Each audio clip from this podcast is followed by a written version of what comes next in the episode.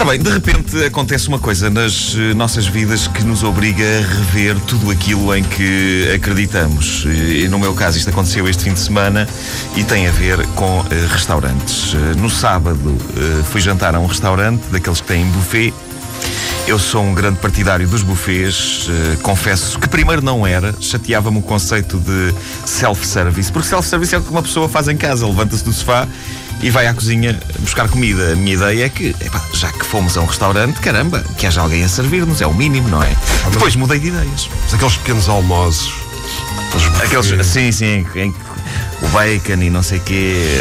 eh, Eu, eu mudei de ideias, eh, digo-te, porque, sobretudo porque há restaurantes em que se espera tanto pela comida que eu dei por mim a pensar, ah, pá, se isto tivesse buffet. E foi assim que finalmente abracei o buffet e fiquei cheio de nódoas, portanto. Chegamos ao restaurante, atacamos logo a comida, que nem os valentes. De facto, o buffet, belíssima invenção, achava eu. Fiquei fã de buffets, não fiquei 100% fã, porque ainda assim havia algumas coisas nos buffets que me faziam confusão. Uh, por exemplo, a tensão no ar quando estamos de olho numa batata em particular, uh, enquanto o imbecil à nossa frente está a tirar comida para o prato dele e nós estamos ali, não tires aquela batata, não tires aquela batata, não tires aquela batata, não tires aquela batata, não tires aquela batata, não tires aquela... E ele tira, ele tira, e eu não aguento isso. Eu sou um gajo muito preciso com a minha comida. Se eu vejo uma batata em particular que eu quero, eu vou ter de ter essa batata no meu prato. Eu sou cheio de preciosismos no que toca a coisas como batatas e como pães. Ah, aliás, há um outro famoso momento de tensão ah, num almoço ou num jantar com um amigo ou uma amiga, ou seja, com quem for, que é precisamente o do pão. Ah, de certeza que já passaste por esse momento. Vem para a mesa uma cestinha de pão, estão lá dentro três pães. Dois deles têm um aspecto, vá lá, normal. E um tem realmente um aspecto, é que tem a farinha. tem- E é evidente que ambas as pessoas querem aquele pão, só que ninguém tem a coragem de ir lá primeiro. É ridículo. Certeza que já passaram por isso. Uh, muitas vezes acaba por ser esse o único pão que fica dentro da cesta, porque ninguém lá vai com receio que a outra pessoa na mesa também lá queira ir. Mas adiante, buffets. Maravilhoso. Aprendi a amar os buffets. Sábado à noite fui jantar a um destes restaurantes em que pegamos no pratinho e andamos ali a passear num labirinto de expositores com toda a espécie de comida. É o momento em que o ser humano se aproxima do abutre. Andamos ali em círculos. Ora bem, é então que estou eu a preparar-me para me aproximar de uma bandeja cheia de carne de porco à portuguesa e aparece um petis. Aparece um petis para aí de 10 anos e ele coloca-se precisamente à frente da bandeja para onde eu me dirigia e olha para a carne de porco. E eu paro e fico a pensar: ok, se calhar o miúdo também quer, tudo bem. Há carne para todos, tudo bem.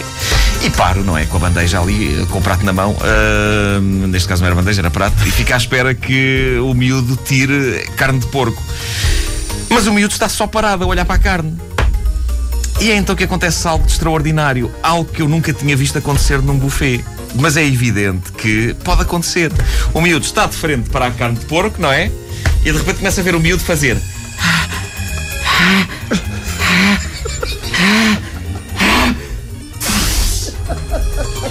Direitinho para cima da carne de porco. E ninguém viu, a não ser eu. Ninguém disse nada e eu também não. O que é que se pode dizer? Eu fiquei em estado de choque. O miúdo espirrou para cima do jantar de dezenas e dezenas de pessoas.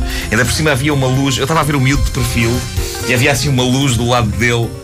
E a luz fez com que o bonito repuxo realçou o bonito repuxo, fez quase um arco-íris, fez, fez quase, fez quase um, aquele bonito efeito de prisma. Ah, a mãe do miúdo aparece nesse momento e dá-lhe uma festinha na cabeça e pergunta: Então já sabes o que é que queres comer? E ele aponta para a carne de porco à portuguesa e diz: Isto não. Mas claro que não! Acabaste de espirrar para cima! Pirralho! Então decidi prestar algum serviço público e ficar alguns minutos ao pé da bandeja da carne de porco à portuguesa antes de fazer um desvio para o bacalhau alagareiro. Ah, e resolvi lá ficar para tentar explicar aos potenciais clientes da carne de porco à portuguesa o que tinha acabado de se passar. Aproxima-se uma senhora que pega na colher e avança destemida para a carne de porco e eu simpaticamente digo: Olha que uma criança espirrou para cima disso ainda há, há- há um minuto. Ah, e a senhora olhou para mim sorriu e ignorou-me. E pôs carne de porco alentejano no prato e seguiu o seu caminho. Sorriu e ignorou Como quem diz, eu parece-me que este é daqueles tipos das piadas e isto deve ser uma piada. Aquelas coisas sem sentido que eles dizem. Portanto, vou sorrir educadamente e vou ignorar. E foi isso que ela fez. Uh, e eu desisti e fui então para o bacalhau alagareiro. E enquanto eu comia o bacalhau alagareiro, eu pensei. Mas quem é que me garante que alguém não tossiu, espirrou ou fez alguma coisa pior para cima deste bacalhau alagareiro? E mais do que pensar, eu disse isto alto. Começa logo toda a gente. Ai, que me estragou o jantar, ai, que estragaste o jantar, ai, ai que vou vomitar, ai, tirem-me daqui, tirem-me daqui, ai, que não consigo comer mais, tirem-me daqui. Epá, eu acho que isto que eu fiz é serviço público. Isto foi por uma boa causa. Não ouviram desde o início? Querem ouvir outra vez? Ouçam esta rubrica em podcast antena3.rtp.pt